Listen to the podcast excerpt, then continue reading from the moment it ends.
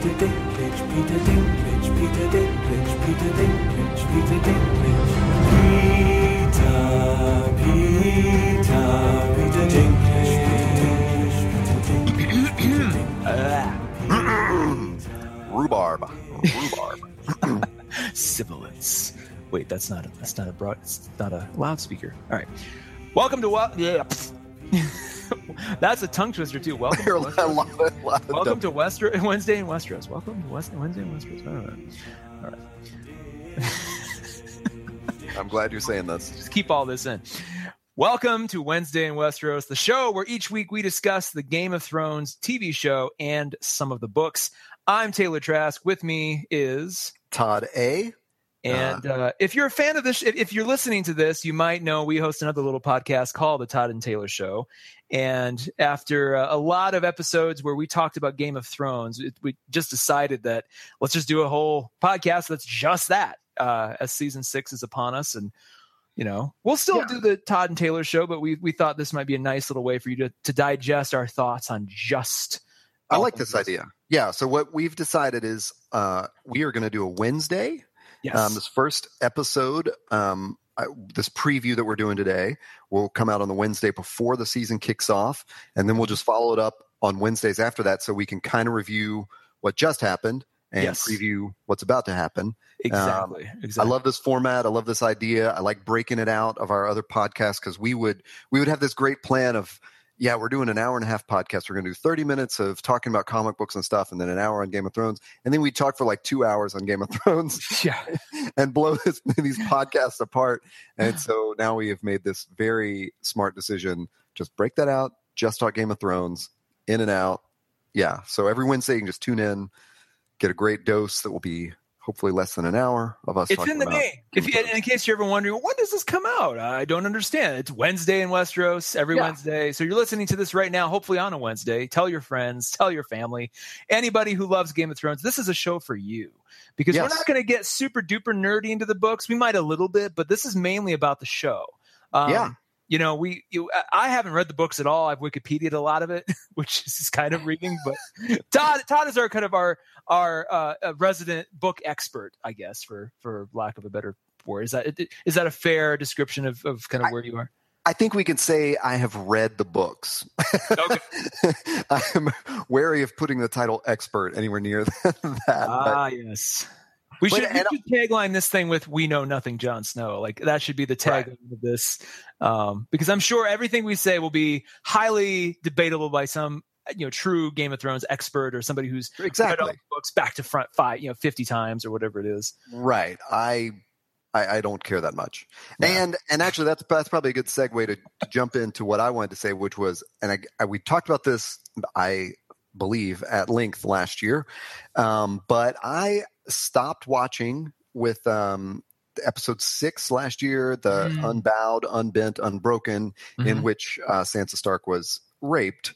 Uh, I still have a lot of problems with that one. Mhm. Uh, I went back months later and sort of binged the last four episodes just to kind of get done with it. So Okay. I've seen I've seen everything, but I definitely come to this season really disconnected. And yeah, I don't think you're alone. I think a lot of people are the same. well, and that, and you know, there's there's there's so many components to to, to that that I, I'd like to talk about, and I, you know, but I almost feel like I should preface it with I went into last season pretty damn excited about it. Like I rewatched almost all 40 episodes Mhm. um, because, and the way I, I, I think. I think maybe I watched them all. I just didn't write about them. But what I did was um, there had been these discussions on my website uh, with a bunch of friends. Like every week, we would we would discuss it, and we we picked up in like maybe season three or something. So I, what I did was went back and wrote up every single episode. Uh, you know, as I was watching it, like I would just be typing notes. Um, so every single episode up until episode six of last season is cataloged, you know, Oh, on my wow. website or what. Hopefully, we're going to catalog those on our our website together. Well, you raise you raise a great Yeah. point because I think I, I I think a lot of people went into season five with that same sort of you know hope and- excitement, and. Yeah, yeah. yeah, and and you know I had season four. Let, us be honest, like I season one was amazing. Two and three were probably my favorite, with probably two being the, my absolute favorite. Right. Four was good. It has, I mean, four had a lot of really kick-ass Daenerys stuff. Um, so that was you know, was, and, and you know, Arya doing her thing, and you know, Arya and the Hound running around. Like, so there was a lot of cool stuff in four. Um, and then five honest to God, five felt a lot like the last season of Lost, which I love to rag on all the time. But it's it, yeah. it's it's it needs to be ragged on because that was a that was a season of a show that had built up so much promise and had so much going for it, and honestly had a lot of easy things that could have done to maintain that sort of excitement, and just one by one let me down and let me down and let me down, and just became this confusing mess of nonsense that you know wrap that that put a period at the end of a, of a sentence of a show that should that deserved way more and i well, kind of feel like this season five was that in a nutshell for game of thrones and I, I, like I one of the things I've been looking forward to with our uh, discussion that we would schedule to do today was reminding myself of those letdowns yeah, because yeah. I, I because I adamantly thought you know what I watched so much Game of Thrones in advance of season five, mm. and then I was so aggravated by it that um that I did not want to go in. Like I I just sort of told myself this morning, I was like, you know what?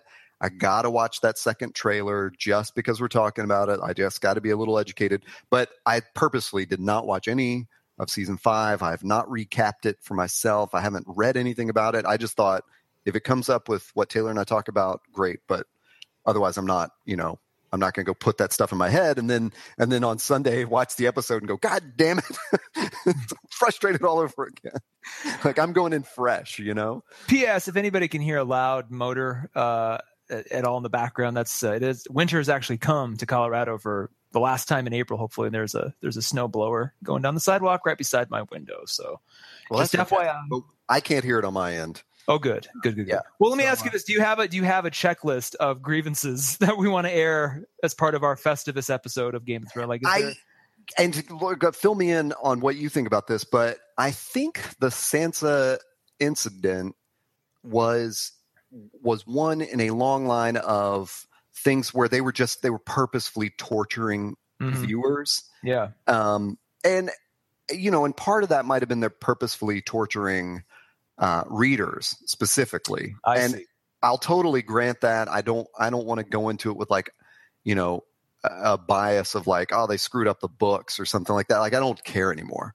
You know, the well, way. Let's, let's, remind ourselves in the book, from what I remember being told or have read on Wikipedia, in the book, it wasn't Sansa at all. It was Jenny Jenny Poole Jane, or Janie Poole. Poole. Yeah. Um, did she? You know, she basically was that character if I'm not mistaken, or was she? Is that meant to be Arya? Like, how how does what happens in the book? They send uh, Jane Poole disguised as Arya. Okay. And yes, and she is like repeatedly uh, raped by Ramsay Bolton. So, and is Sansa? Where is she in the book at that point? Where does she find herself? Still in that tower, I guess, with uh, with her crazy aunt at that point. Oh, uh, that's right. God, she, she, is still disguised as Alayne, and um, my God, all these names are coming back to me. I believe that was her name. And, uh, and, and in fact, I think, and we probably talked about this over the summer whenever we wrapped it up, that I, as I recall, one of the chapters that Martin has released from whatever the hell this book is that, you know, we'll see if he ever finishes, um, is an Alayne chapter. So okay. I, huh. I think she's still there, still in disguise as Alayne. Interesting. Like in, wow, the, so in the book. You know? So, so your so, your suggestion is that uh, Benioff and Weiss, the showrunners, had like wanted to engineer some like this isn't the books, this is our vision, and like the, just to throw people off or to set just break free of, of the sort of the restraints of the book. Is that is that sort of what you're thinking? Possibly. I totally get that. Like you have to cut down all the all the you know multitude of characters and stuff like that. Hmm. Um, and I know there was definitely a feeling of like something has to be done with Sansa to to to give her an arc because she's obviously like you know a main character in the show whereas in the books i mean george martin just has her like you know just fucking around forever it's like she's not she definitely doesn't have anything exciting going on in the books okay um, i guess my comment about that is i just i'm not going into season six uh, rankled as a book reader who's like they changed everything up. I'm just well, not. You can't. There's no book to follow anymore. This is all new, fresh powder. True, True. And so I'm just, I, I, yeah, I just, I just feel like I got to clear that air and, and say, you know, if that's what annoyed me from last season. If I brought some of that bias into it, so be it. But you know, it's it's over. Can I? Can I? And I don't want to. I don't want to re-litigate the entire Sansa rape thing. But I mean, I've had.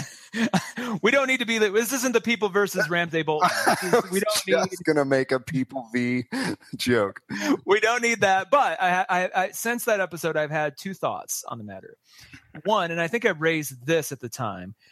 They were. I don't want to say classy enough, but uh, they were careful enough to not actually show you it happening.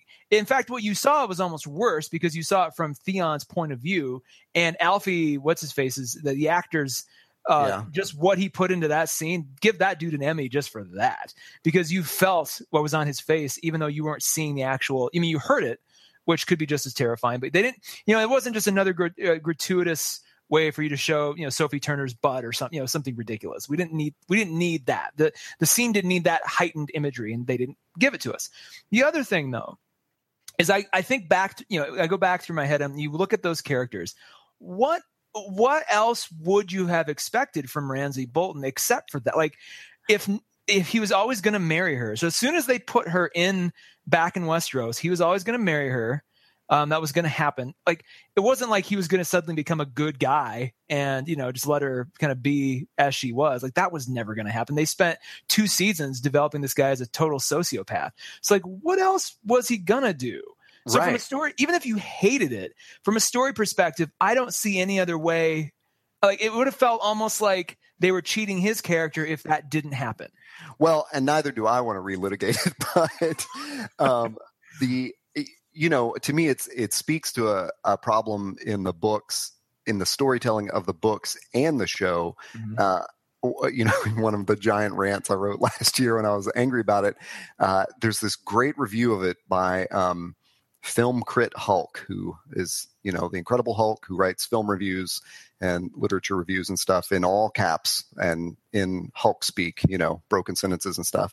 Um, but one of the great things that Film Crit Hulk uh, pointed out was um, that Martin in the books takes like he leaves these cliffhangers and he takes so long to sort of resolve them that all the emotional weight of it has already been sucked out.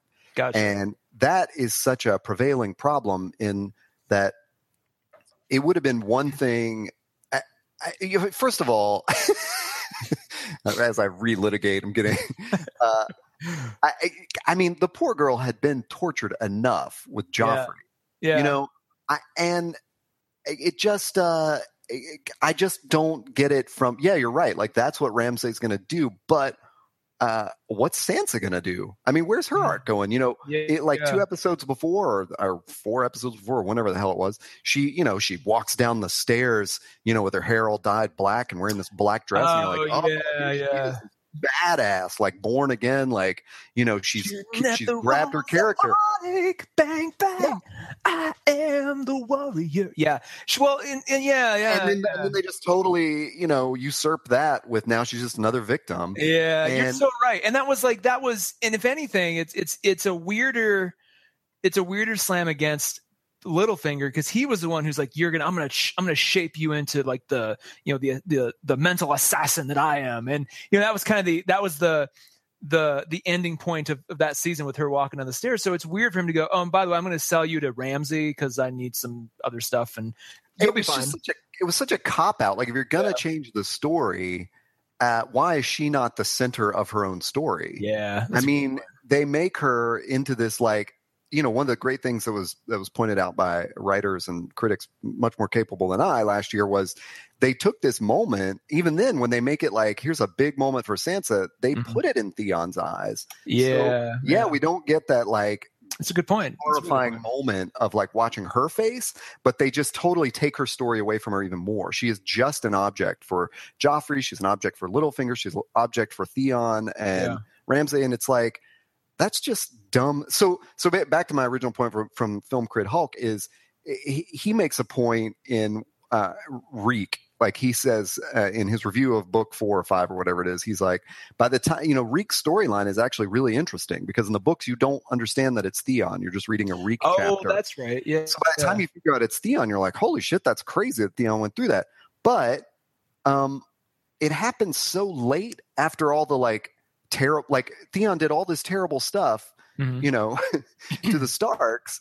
And then they finally like he then this Reek chapter happens literally like a book and a half later. No one's seen him for like two thousand pages. Mhm. And so my feeling is like by the time they deliver some vengeance for Sansa, are we gonna care anymore? Is it just gonna be more like you know, bloodletting where you're like, ah, great, okay, so they killed Ramsay in that way or whatever. Yeah, I mean, I'll tell you this: I, one of the one of the many exciting things about the trailers for season six is just seeing Sansa on horseback with what looks like to be soldiers near her or behind Yeah. her or something.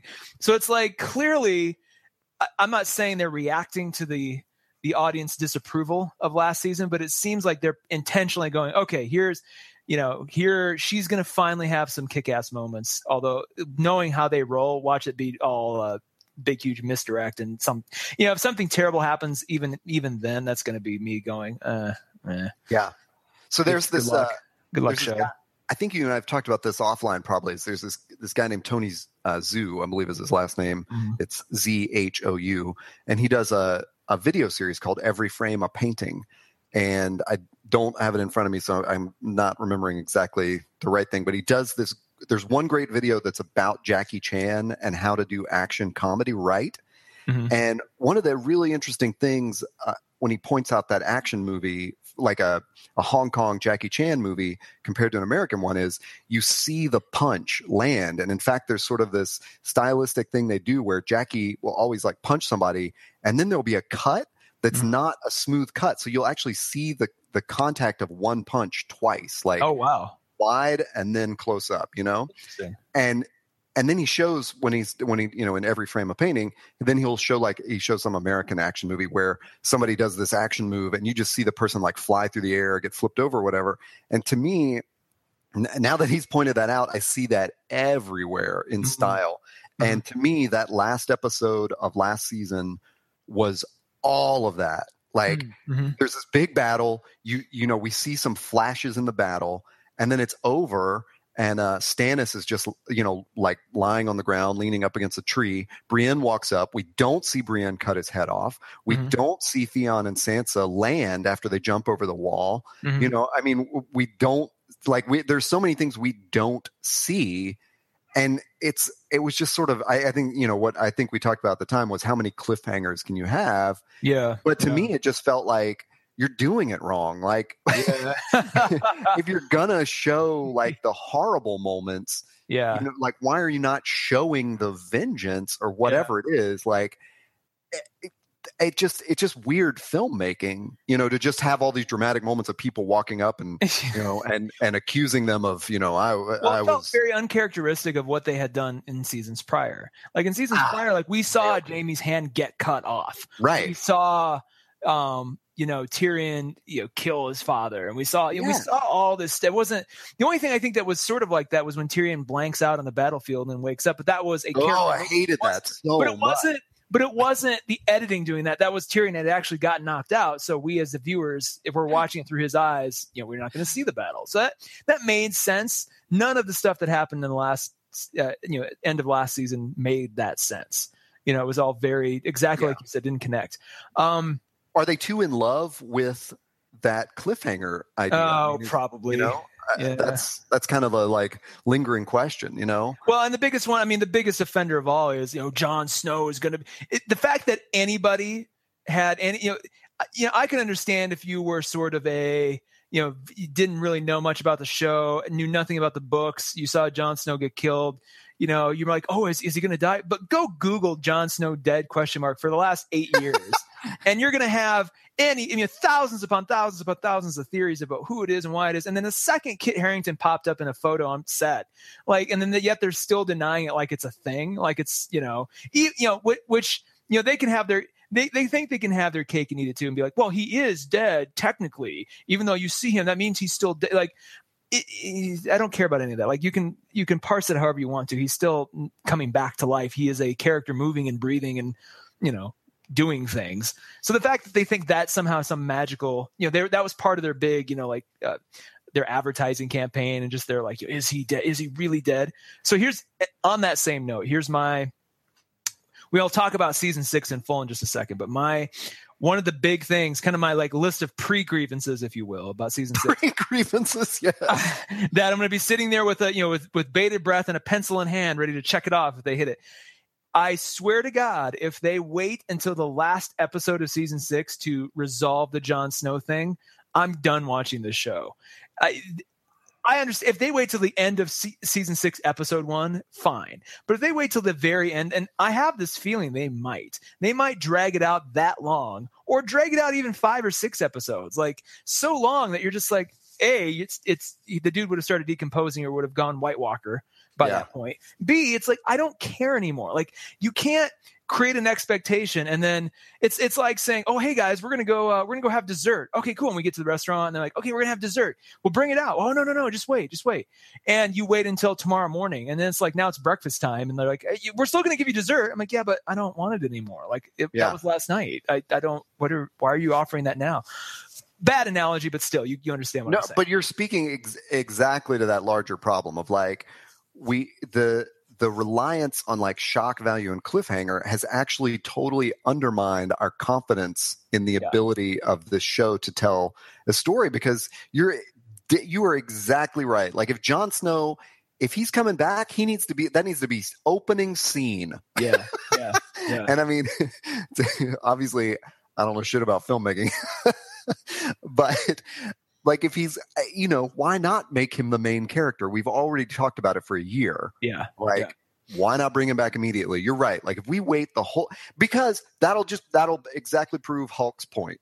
If Yeah, we resolve that narrative ten hours later, you know, and two and a half months l- later of watching this, this season, who cares? I mean, I just it won't it won't emotionally satisfy me, you know. I mean, but if he shows up at the end of episode one, that you know, if Melisandre like resurrects him, then that'll be fantastic.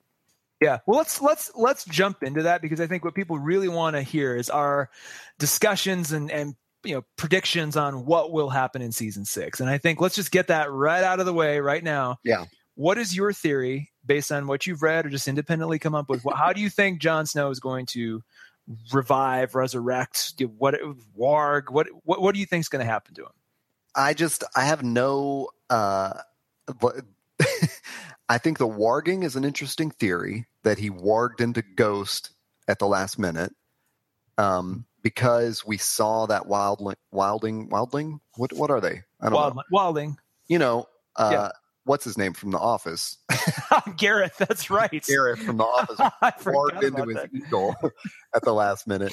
Um, but uh, I- there is, um, I mean, it's like if I had to put money on it, like I think the safe bet is that Melisandre is going to resurrect him in some way.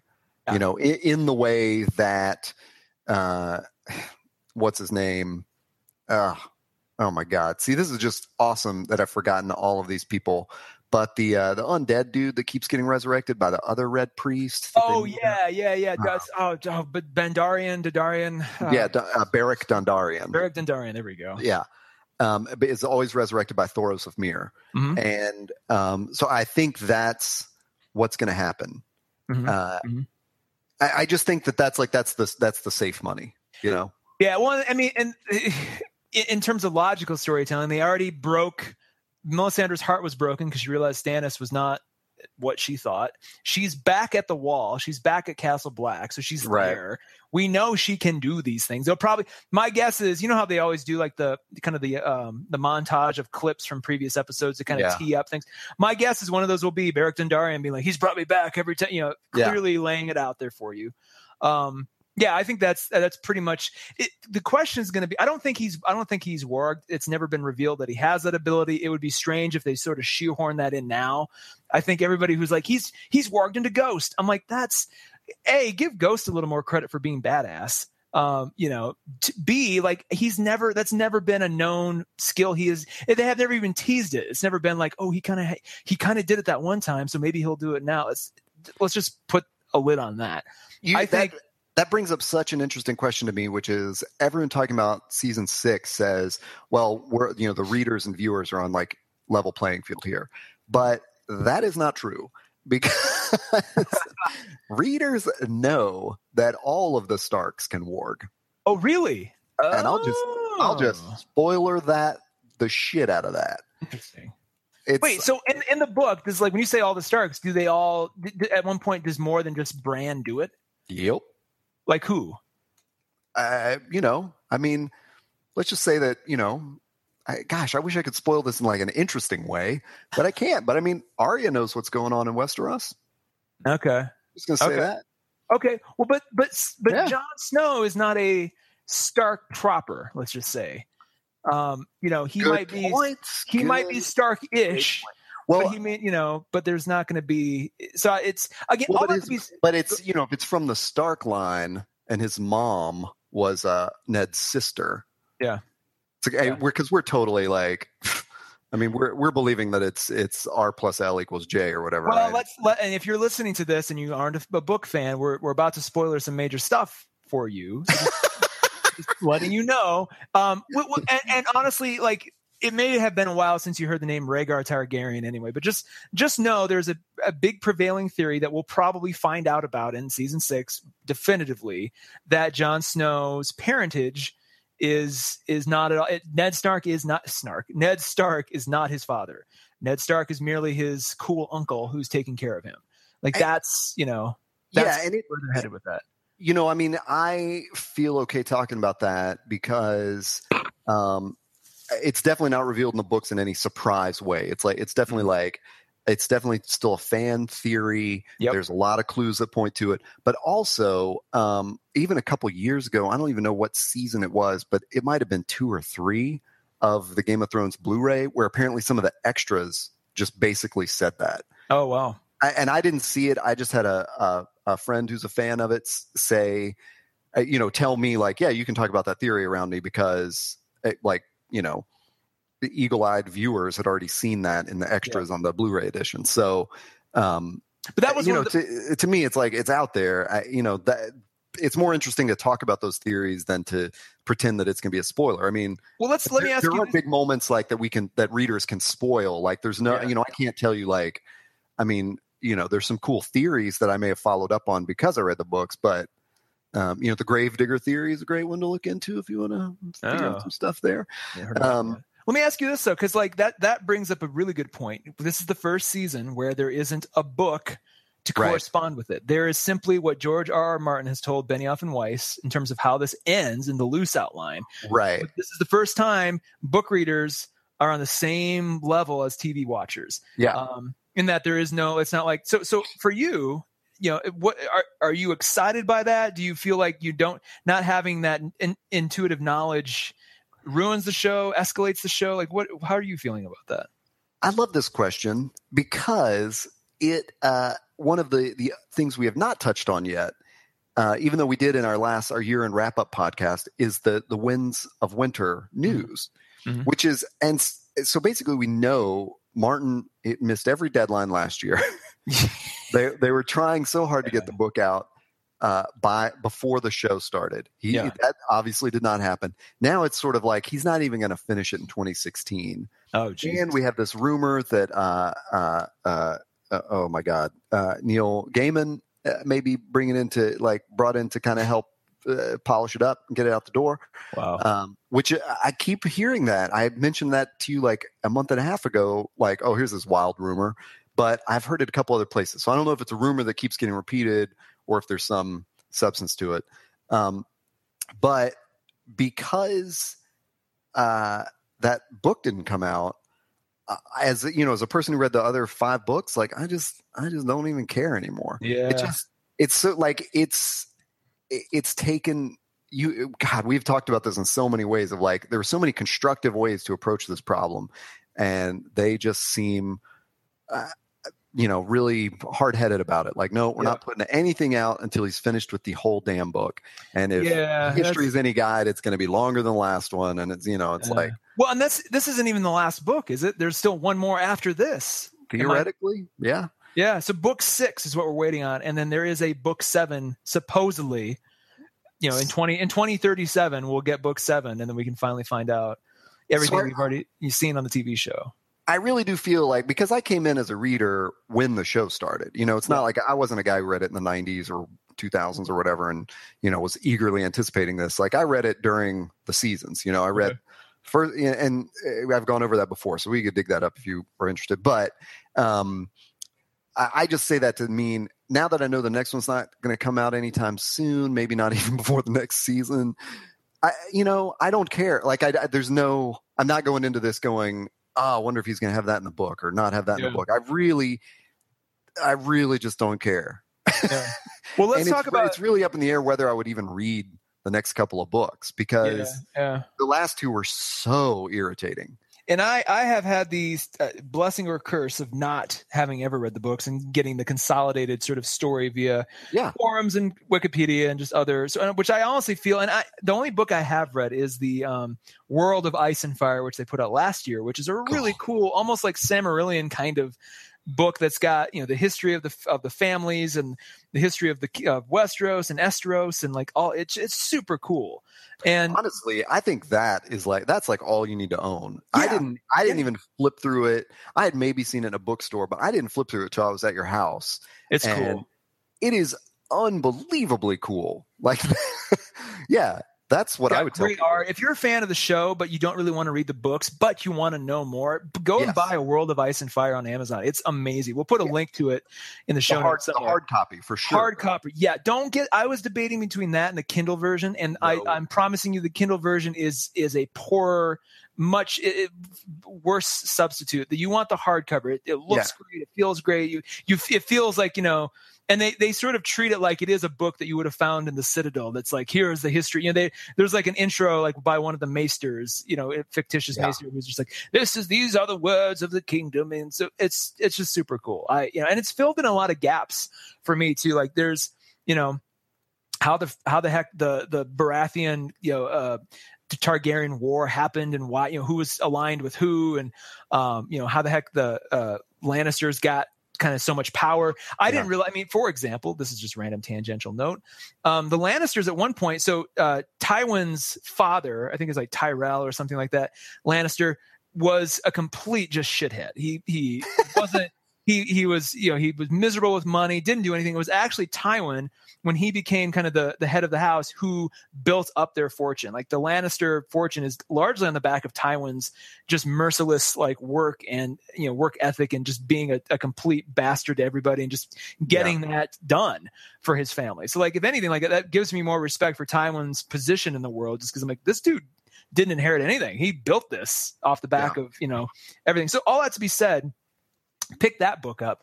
I do want to go back though cuz with there being no book, um all these questions now have open-ended answers. So obviously the big one, what happened to Jon Snow? I agree. I think Melisandre's and, and honestly, like as shitty as she was, you know, she freaking convinced Stannis to do every terrible thing you can think of. I would have I would have a lot more respect for her, and she would just be cooler for me if she resurrected Jon Snow in some really cool, dramatic way. Like all of a sudden, I'd be like, and, and knowing that she's kind of at the end of the day, she's kind of on the side of good as it relates to the White Walkers. Like the Lord of Light, you know, Right. it's kind of the the antithesis of what the White Walkers are trying to do. So I feel like her being there is kind of a cool moment. I really hope they it everything about season six and all the trailers I've seen is just cool moment after cool moment after cool moment. It's it's actually gotten me really excited. I left Well- at the end of last season going, Ugh. and now I'm kind of like, oh, well, this might this might redeem it a little bit. This might be a good way. You know, they might have realized what happened. That last season was kind of this just big black hole. And they were like, let's make stuff happen. Let's build, you know, the proper arcs again and the proper Yeah. intrigue. Well, and hopefully this, hopefully what I'm about to say is it, it, it sounds positive because I, I am going into this with like a positive thought, which is uh, those criticisms I have of the last season are eh, like when I think I uh, brr, you asked, just interrupt my whole train of thought there. Uh, you know, as a book reader, how do you like what? You know, how do you feel about the upcoming season? That's sort of just general. You don't know what's happening. Honestly, as a book reader, to me, the best thing they would do is go off book. And they Mhm, should have been doing that for the last two seasons because yeah. it just feels like the mistakes they made in season five is insofar as I see them as mistakes, like that last episode, let's talk about all the multitude of cliffhangers. Yeah. Tho- Those are George Martin moves.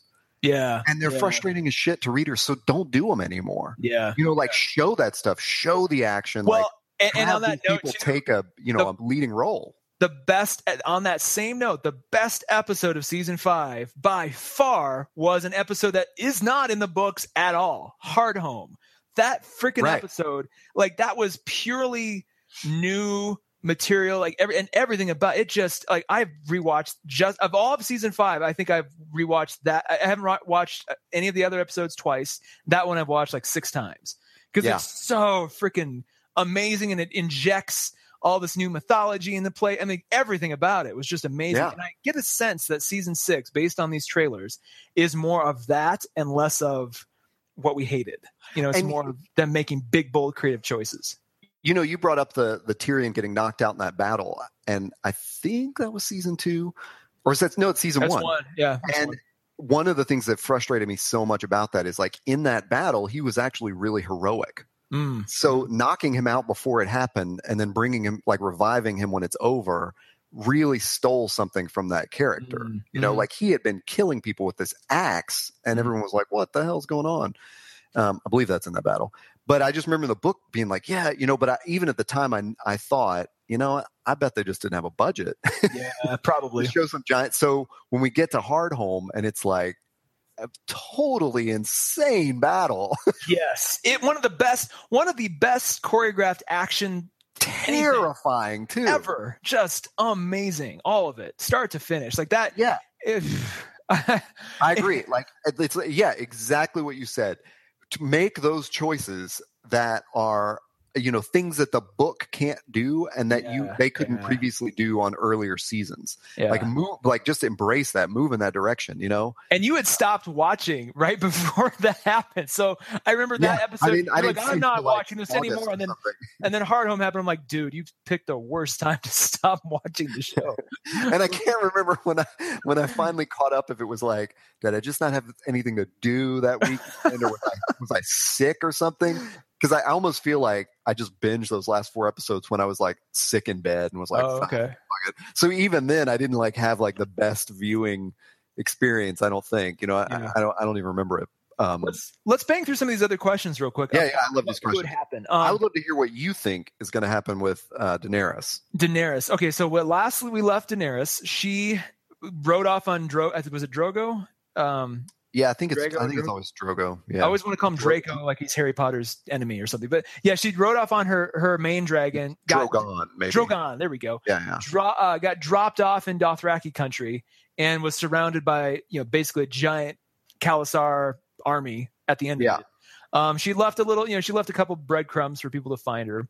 I'm of the opinion that eh, there's no way they're going to send her back to square one again and having to like be basically the victim of all these people. I, I'm guessing, and she's developed enough as a character where she might provoke them to burn her just so she can emerge from the flames again and just like I, I have a I have a feeling Huh. like that whole thing is going to be way shorter than you think. Like instead of dr- stretching that out for a season of like, you know, will she escape? Will she be? Fi-?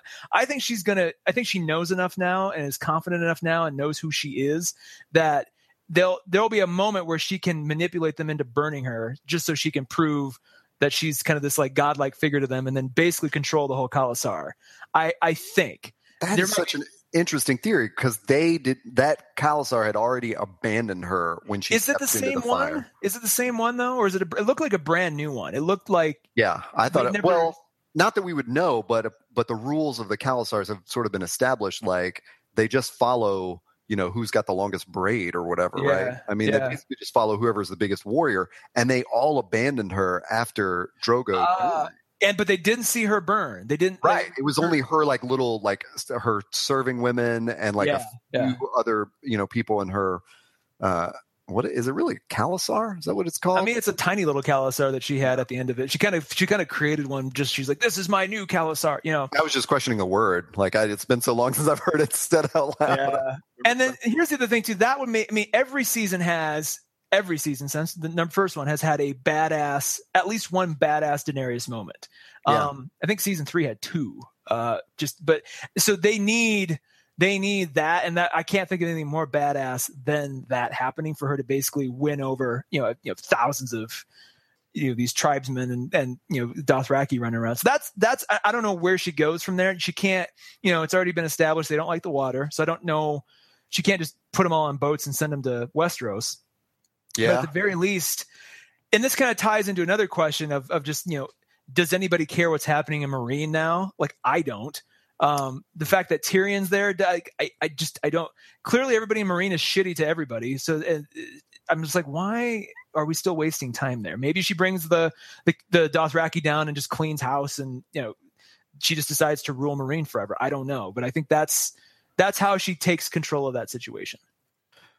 Yeah, I um, but God, that's such a good uh, a good theory. Um, um, and a good question about Meereen because they've they've left uh, Tyrion's there. Yep. Um, uh, Varys is there. Varys is there, uh, and then her like handmaiden, who's uh, plays a pretty prominent role, is there. Um, What's his face? Uh, Grey Worm. Uh, was he? Is he still alive? Yeah, he he was in critical condition but recovering. And then what's Yeah. his face? The other guy was clearly dead. It's sadly clearly dead. I like that guy a lot. Well, Um, and Jorah came back, right? And Jorah came back, thing. but she dismissed him, and he still has grayscale. So he's yeah, he has out there. grayscale. So yeah, s- that's what I was going to bring up is that he there's like a little storyline with him of how can he serve her while he's clearly dying. Yeah. I mean, at the end of this, at the end of this season, no matter how she gets out of this Dothraki mess, she's got. I want to see some people either mounting dragons to go. It, basically, dragons have got to be like headed west. Um, that's there. That we because this is all headed to the wall. We know that the whole point of all this is a final epic showdown at the wall between White Walkers and everybody else. And that's basically that's just that's like what you and I think. I I have can't imagine any uh, anything else but that. Like, and here's I'll even go one more too. Like, I'm expecting, like, they they better not put this in a trailer if it does happen. But I'm expecting like a season seven, like you know, kick ass moment to be the you know the White Walker King like blowing the horn of winter and the entire wall falls down. Like, yeah, all you know, some massive like just holy crap like and we need those dragons on like, like we need those dragons there i think all of this is leading so like i want to see those dragons mounted up by riders or whatever and like t- heading across the ocean that could be the the very last thing we see in season six but that needs to happen too It, and you know that's I would love it if they went out like that. well, uh, though, I think she should get to Westeros before the Before end, the of end the of this? Mm-hmm. season. I mean that that's my only fear is when she ran into that uh, that horde of um, uh, the Dothraki. I thought, ah, crap. Now we've got like ten episodes of her. You know, uh, struggling through the desert with these guys, like you know, back in chains and trying to convince them that she's the queen and i think for one episode crap. But I- think you got to think. You got to put your production hat on too. I don't think they have the money to, for all those extras and all those like Dothraki scenes. I think it'll be one or two episodes, and then she's either back in Meereen or she's leading those guys, you know, on her dragon somewhere else. Um, Well, now did, didn't Drogon fly off or something? I mean, when Yeah. the Dothraki run up, she does not have a dragon with her. no, but I mean, it's been proven Drogon's always nearby. Like and there was a pretty awesome dragon scene in the fighting pits at Meereen yeah, from last season. So, you know, like how many times can they play that card on one hand, but also we know that's a likely outcome. You know, I- a ho- horde surrounds her, and three dragons show up and burn them to death. yeah. I mean, those other two dragons are still locked away. You know, they're not. They're still back in Meereen. So Drogon's Right, right, the only one who's out. That flew out. Yeah, yeah. I would love it too if she emerges from the fire, you know, again, and then he lands beside her and basically just, you know, like that would be. There's no amazing. question who runs this this group now. Like that's because my guess is she's going to run into some other, you know, whoever Khal Drogo's like other. You know, what do you call it? The you know, what's the leader of the Dothraki? What do they call that? Like uh, the cow. The the cow. cow, yeah, yeah. Yeah. So like, oh, of course, Drogo. Like, there's other cows. Like, he wasn't the supreme cow. I don't Right. think. Um, so I'm wondering, like, you know, they're going to be, they'll have known who she is. They'll have heard of her. You know, so I'm guessing they'll want to, um, you know, mess with her a little bit too. But I, I again, I don't see. It, I would be very disappointed if that drags out to the very end of season six. I just don't feel like Yeah. they don't have time.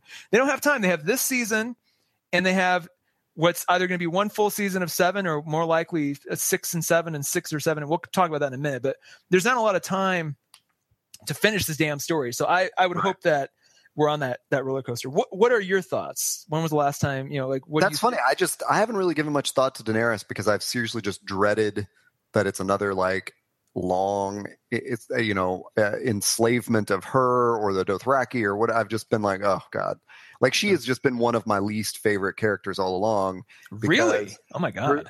her story if condensed is interesting. Yeah, but it's like it's just you know just the long scenes of the people walking through the desert without food and blah you know it's just like oh that's season one with the dash just- of season two where she gets like she has so many kick-ass moments though. It's kind of i mean you know she was she was just so entitled for like three seasons and there's a little of that. i just i just like i just have disliked her from the beginning. It's basically like if hannah horvath from girls were the leader like married Khal Drogo.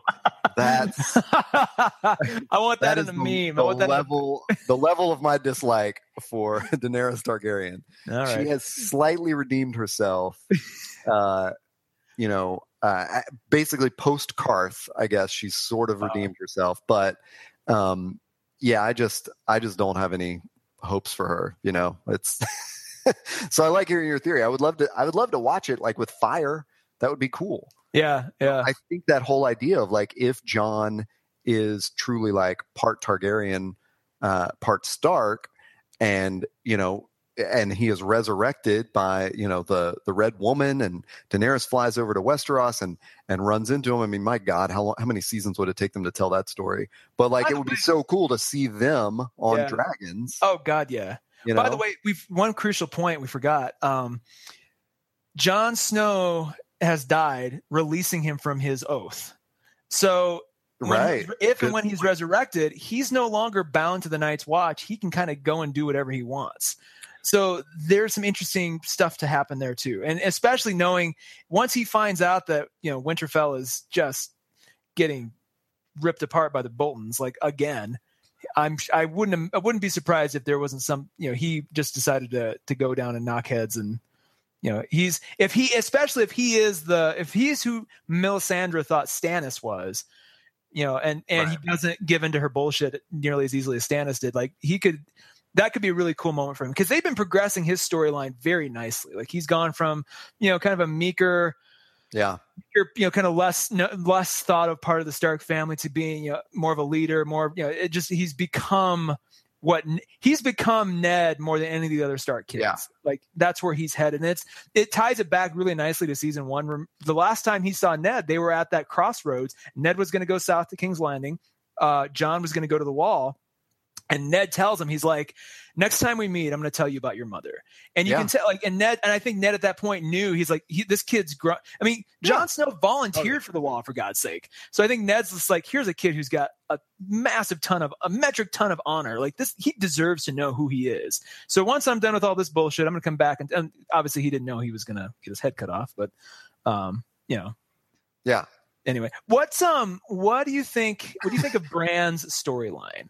Because we went a whole season without knowing you know what's up with him. We didn't see him. There wasn't even like a i thought maybe at the end of the season there'd be a you know like a flash or something of like brand's eyes like opening dramatically or something you know none, none of that. He's just been mia um, Right. Of course, he's going to be 27 years old when he comes back, and they can. We'll have to.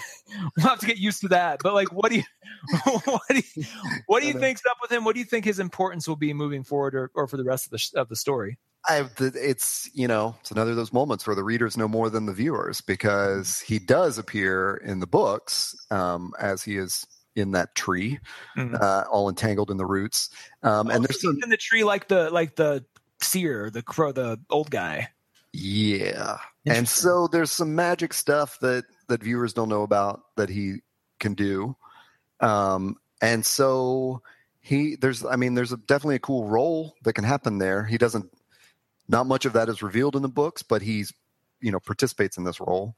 Mhm. Um, so I, I think that's going to be cool to watch play out. And but uh, um, but I but I think it's only the magic that's interesting. Like his you know his story in the books, at least you know, um, is like it's there's it's pretty uneventful for him personally. Yeah.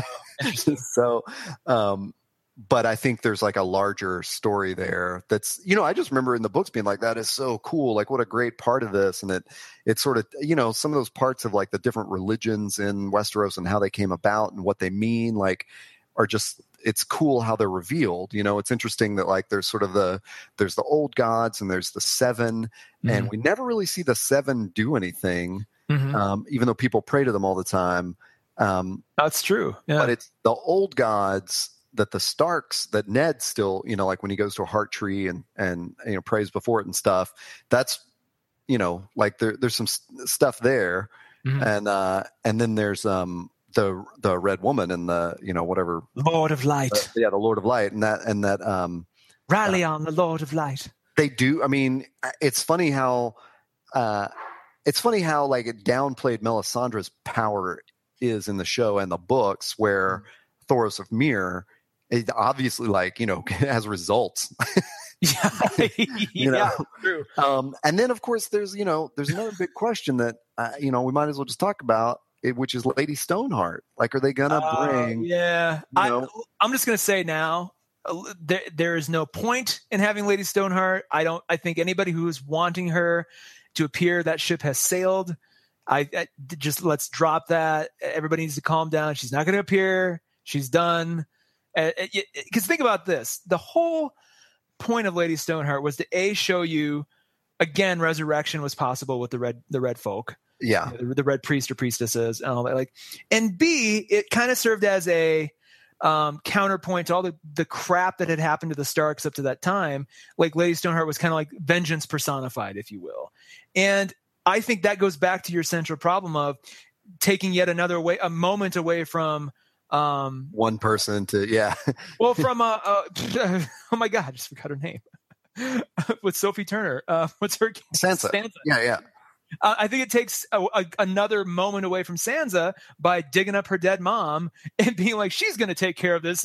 You know, for like, I think th- all they have now is for Sansa to kind of take that role on and start to de- you know deliver some vengeance on behalf of House Stark.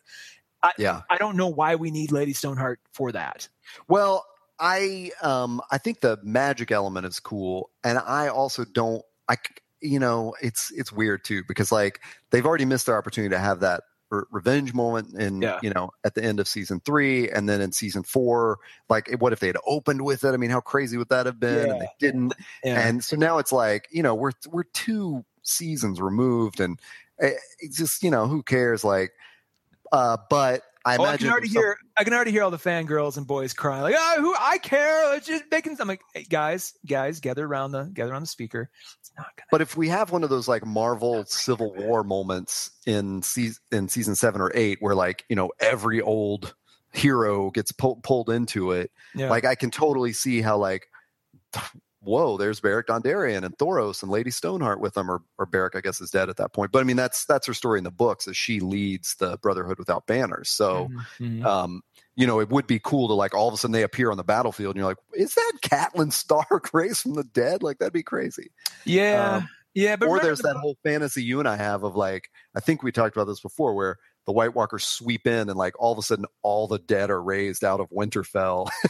Oh yeah, you know, but but Cat was thrown in the river because she's a Tully. Um, so, Well, so going she back was to she was never buried. going back know. to Bran real quick, I have two things I want to see. Um, one, I want to see him, and this is assuming that the dragons, that Da- Daenerys' dragons, are still a little uncontrollable or are not rideable. Yeah. Like, I want to see Bran basically war against one or all three of those dragons and, and kind of control them um, for the sake of the. Yeah.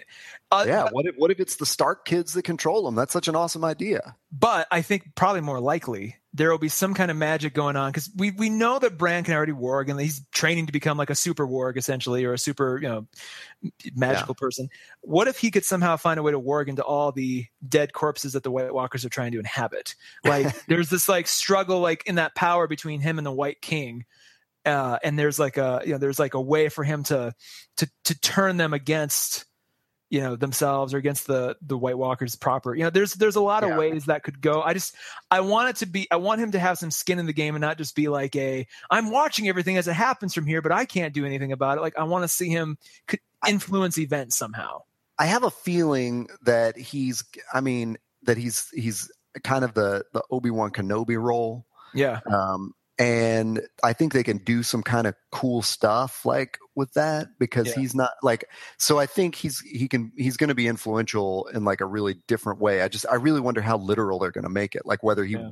you know wargs into a dragon or if he opens up the you know the portal that allows them to do that or something. But I mean yeah. if there's I guess there's only two well no no no there's there's Rickon which Yeah, is funny so- you had that in the notes too but like Rickon Sansa and uh Arya what if the three Stark kids ride the dragons wouldn't That that, be be cool. crazy It could be cool. I mean, that flies in the face of a lot of fan theories where it's going to be Daenerys, Jon Snow, and Tyrion. I know Yeah. that's that's really Tyrion thing I don't get Tyrion like that's Uh. really weird to me I I've followed too many rabbit holes about like his, his actual parentage or something I honestly, like- I don't, I don't want him to be anybody but a Lannister. I don't want there to be some kind of secret Targaryen exactly thing. Like it just needs to be. It removes a lot of his development if he's suddenly that. Now, like, I want him to be somebody who his father was just a legitimate asshole to him, and he overcame. And he's trying, much like Tywin's father. We don't know this from the show, but Tywin's father being kind of just a loser, Tywin overcame that. I want Tyrion to overcome his, you know, all Yeah. that. And it and it brings up. I, I will say this: the only other side of Tyrion's story, what I would find interesting, um, is what happens. I think we're more and more. I could care less what happens in King's Landing. I think that's just all yeah background noise at this point. Like uh, once we've seen, like we know, we know they're going to go. There's going to be some kind of war attack on what's uh what's the, the Sand Snake tribe, and Well- all, all of that. Um, do we know that because um Cersei's going to be pissed. She's, I mean, good lord, she's already pissed. that's true the whole walk of shame. She's going to be doubly pissed when she finds out her daughter was murdered by, um, what's her Elena Sand or whatever her name is. But Uh, they're going to go to war Oberyn's- with the uh, with the faith, though. they're going to go to war with everybody. I They're, think they're pinned in with Yeah. the, whatever that faith is called. Like they are. That's the um. That's the immediate threat. Jonathan is the- Pryce, yeah, Yeah. I mean, and, I- and you know, in the previews, there's there's Jaime confronting um the you know the head sparrow or you know Big Yeah. Bird or whatever he's called, and like that's what. Uh, so that's Hi, you know, so we know we know there's that confrontation coming of like um do, are they going to attack them like physically or or do they have to win them over to their side to go after is it the is it the Shame. Martells? Wait, who, who the hell are the the Tyrells. The well, there's the Tyrells, but then the the Sand people. Oh yeah, are- Oberyn is yeah, it's Mart it's Oberyn Martell, Martell? isn't it? Yeah, Yeah. yeah, But it's Elias Sand. So so the Sand is, is- the bastard name. Yeah, Elias Sand, if that's I think it's Elena or Elias, the Oberyn's wife. She she kind of acted independently um, because I know Oberyn's brother was like, "Don't don't you're gonna mess this up for everybody," and she went and did it. So like, there's right. I feel like with again, there's only you know.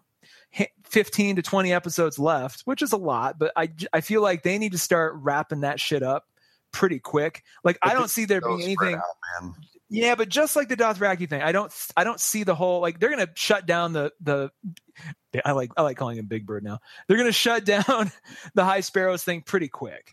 They're Well, gonna, you know, you know, I got, I don't know what I want to happen because it feels like God, they built up all last season of what Yeah. dicks those guys were, and like how dare they just shut them down quickly, you know? But on the other hand, it's like, yeah, let's shut them down if we got more interesting stuff to but do. but how else could I mean like they don't have weapons really. They don't like they're not they're just a bunch of like you know.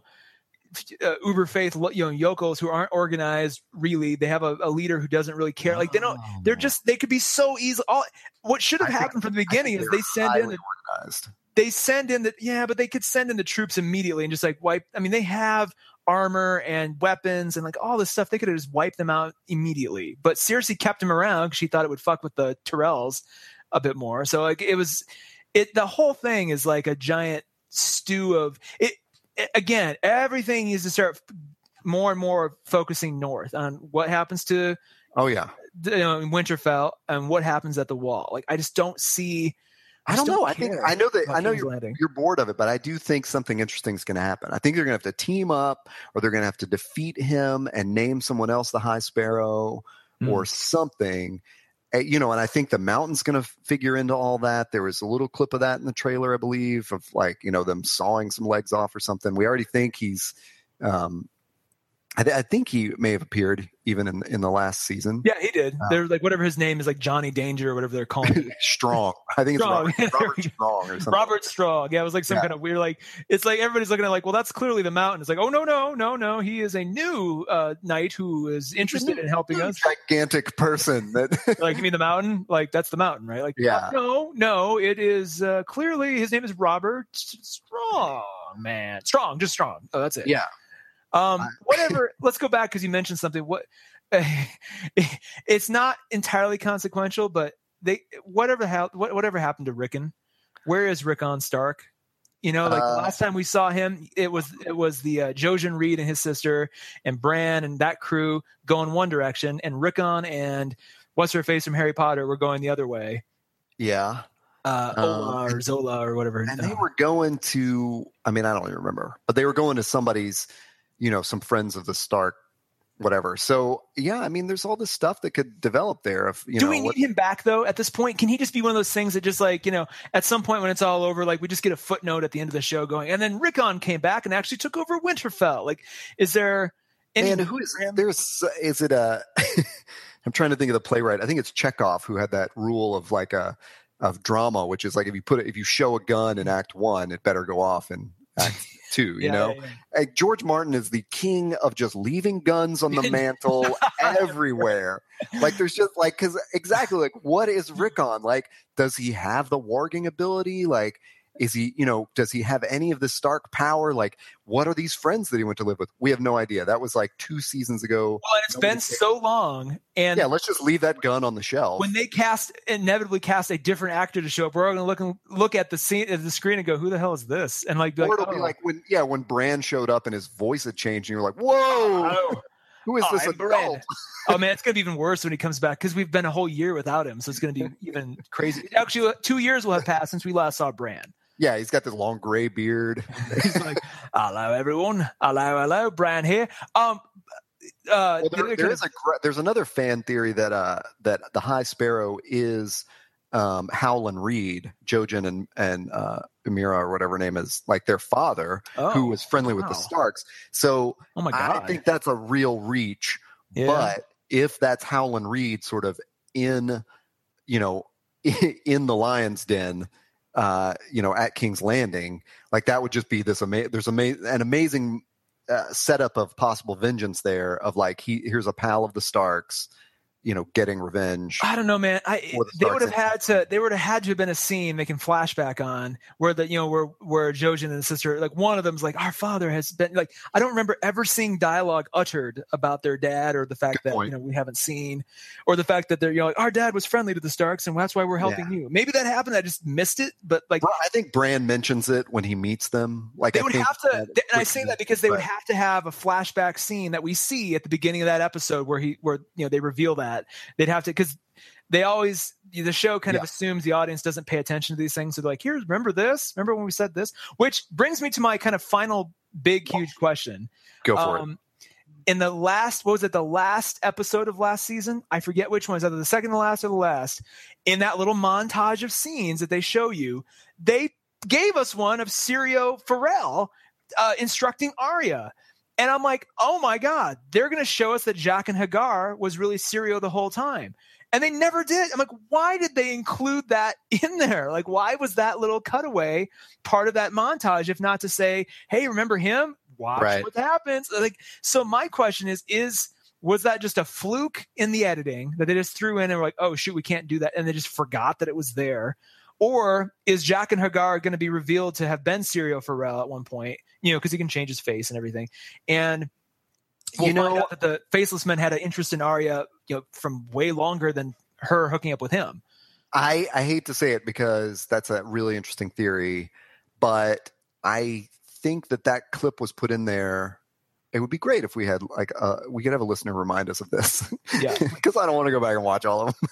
Somebody, But I think it was put in there to remind us specifically of the person who killed Syrio because that's who Arya Oh, murders That's right. against Jaqen's uh, orders. That's so right. he renders her blind. Oh, So I believe that's why that's in there and not but I have heard that theory before maybe maybe it's just from you and I talking about it but Yeah. um It is. wow, that's that's what show, that's what happens when you watch this stuff with like biased stuff in your head, like already. No, oh, they're showing us this because this is going to be. Revealed. Uh, you're totally right. That's exactly why that was there because she ended up killing Yeah. that dude later on. Yeah, it's so right. funny. It's like it's like the this will be a segue to your last point, which was the map that has always started the show. And I've had friends who have been, you know, they they read so much into that of like, oh they showed Braavos. Like this episode's gonna go to Braavos, and I have Mhm. literally never paid attention to it. Oh, really? I, I've I'm just like, oh, here's where they build the wall or whatever. yeah, yeah. I've Well- never, I ne- it took the longest time before I was like, oh, they're showing new places. Oh, I get it. But you know, I, I had so many friends like reading that into like that means this for this episode, and I just Yeah. was tuned out through it. You know, like humming along or barking along or whatever. So rough, rough, rough, rough, rough, rough. Well, let's, Yeah. let's let's wrap this up a little bit. I, the one thing I did want to mention that we hadn't that I kind of mentioned earlier, but let's expand on it for a brief moment. Um, this is season six that starts this Sunday.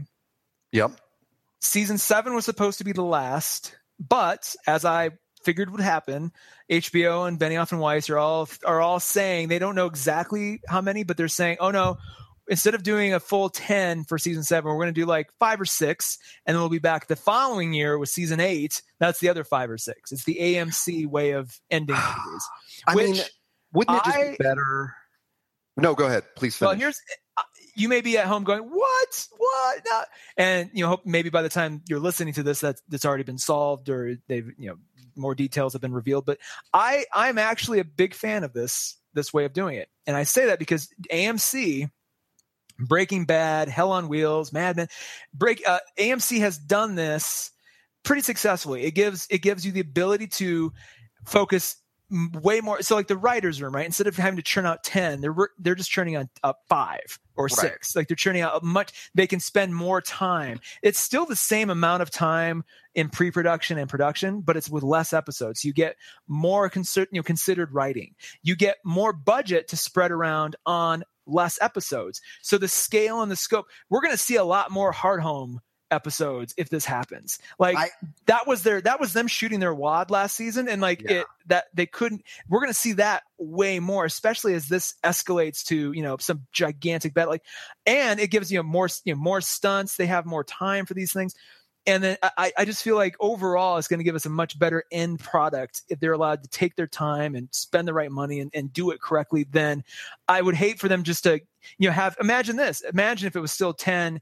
season seven episodes the first five or six might just be a you know a plotting mess and then they have to rush the last three and you're just like what it, it feels really unbalanced Well, that So that is appealing, but whenever someone does that, I think of, you know, like I, I don't I don't watch The Walking Dead, but I think that's probably a good parallel to that because of the the you know if they have big set pieces or whatever. But yeah, um, because as I understand for that, they call it one season, um, but they're basically shooting it in like two different seasons. You know, yeah basically um, whereas when they did it to Mad Men, it was totally a cynical money grab, and I think it was for Breaking Bad as well because I they actually sh- they shot the entire Mad Men two years before you saw the last episode. They didn't do that with Breaking Bad, and they didn't do it with Hell on Wheels. It was very much they they did production. They st- and Vince Gilligan has even said as much. He's like, "Thank God we did it this way because I could stop. We could take Yeah. you know the next the rest of that summer and write the final you know the final episodes and really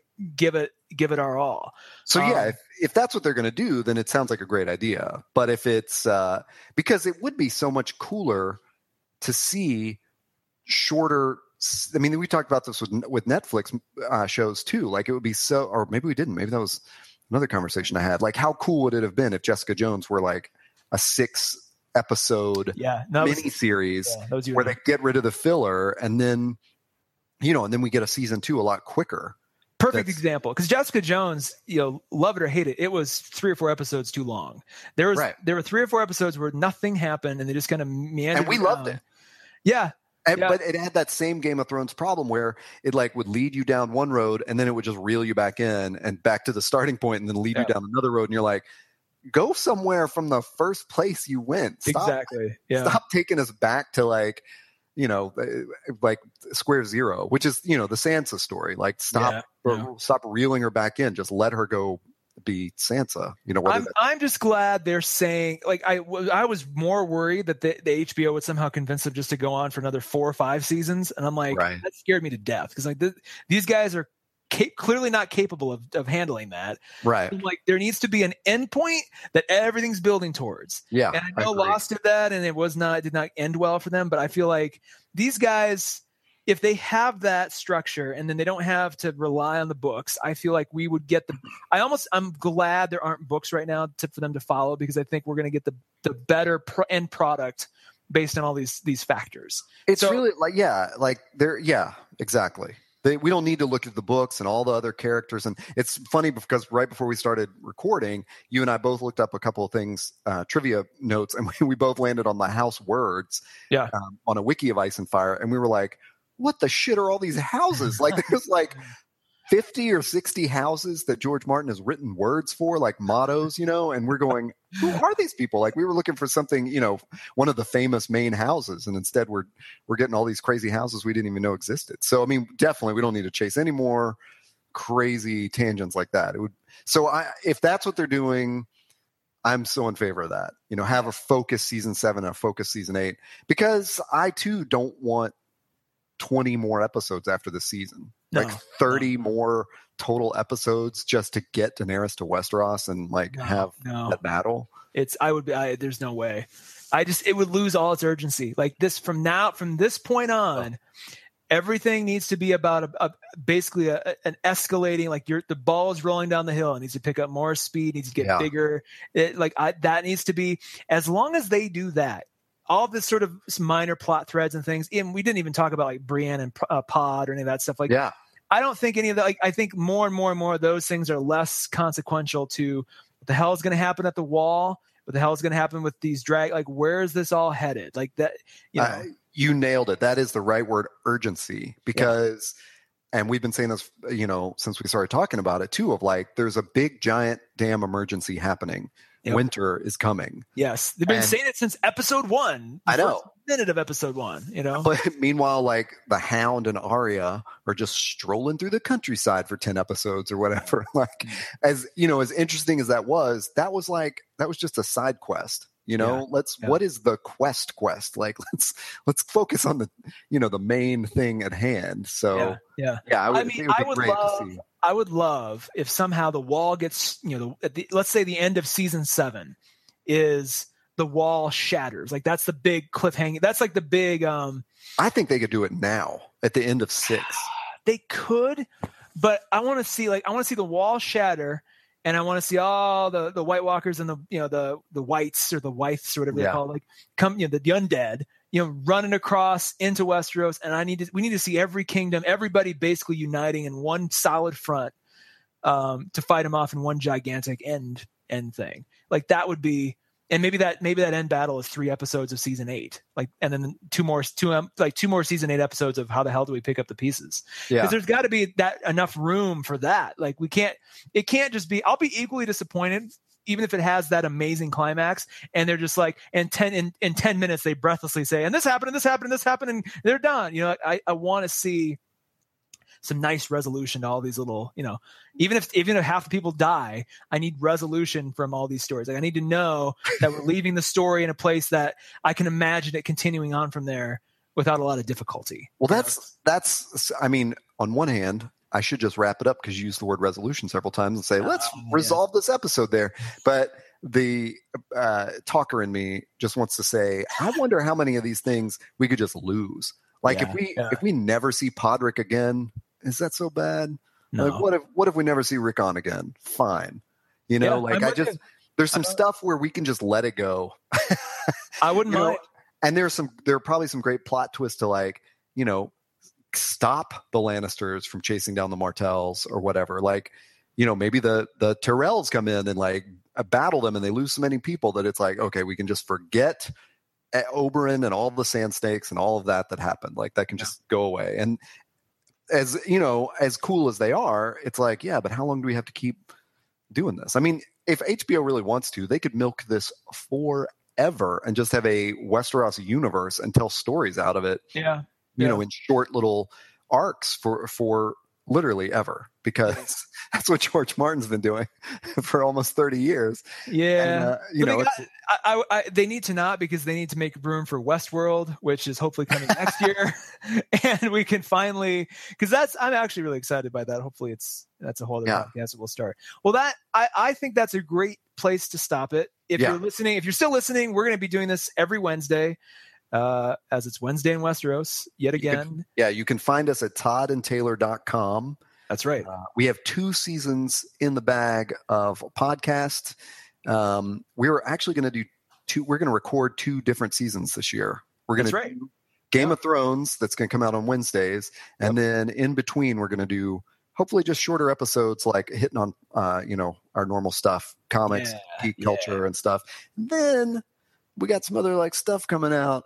We That, got something cool that we've been working on that Yeah. would- that involves video of all things. So yeah, it's uh, yeah. Um, hang tight for that. I'm sure once once we're ready to talk about it, it'll be it'll it'll we'll be talk about it a lot. So, yeah, that, Yeah. The, all you hear us, we'll have podcasts devoted to just this. Yeah, but find it all at toddandtaylor.com. You can follow me on Twitter. I'm at Hey Todd A. And I'm at Taylor Trask. Yes. Do I have to sing? Should I sing it like T R A S K. T A Y L O R T R A S K Taylor Trask? Yeah. Uh, yeah, that probably does it, right? So we are we're wrapped on the season six preview of Game of Thrones for Wednesday in Westeros. That's right. We'll see you next time next week. Next Wednesday. Dinklage, Dinklage,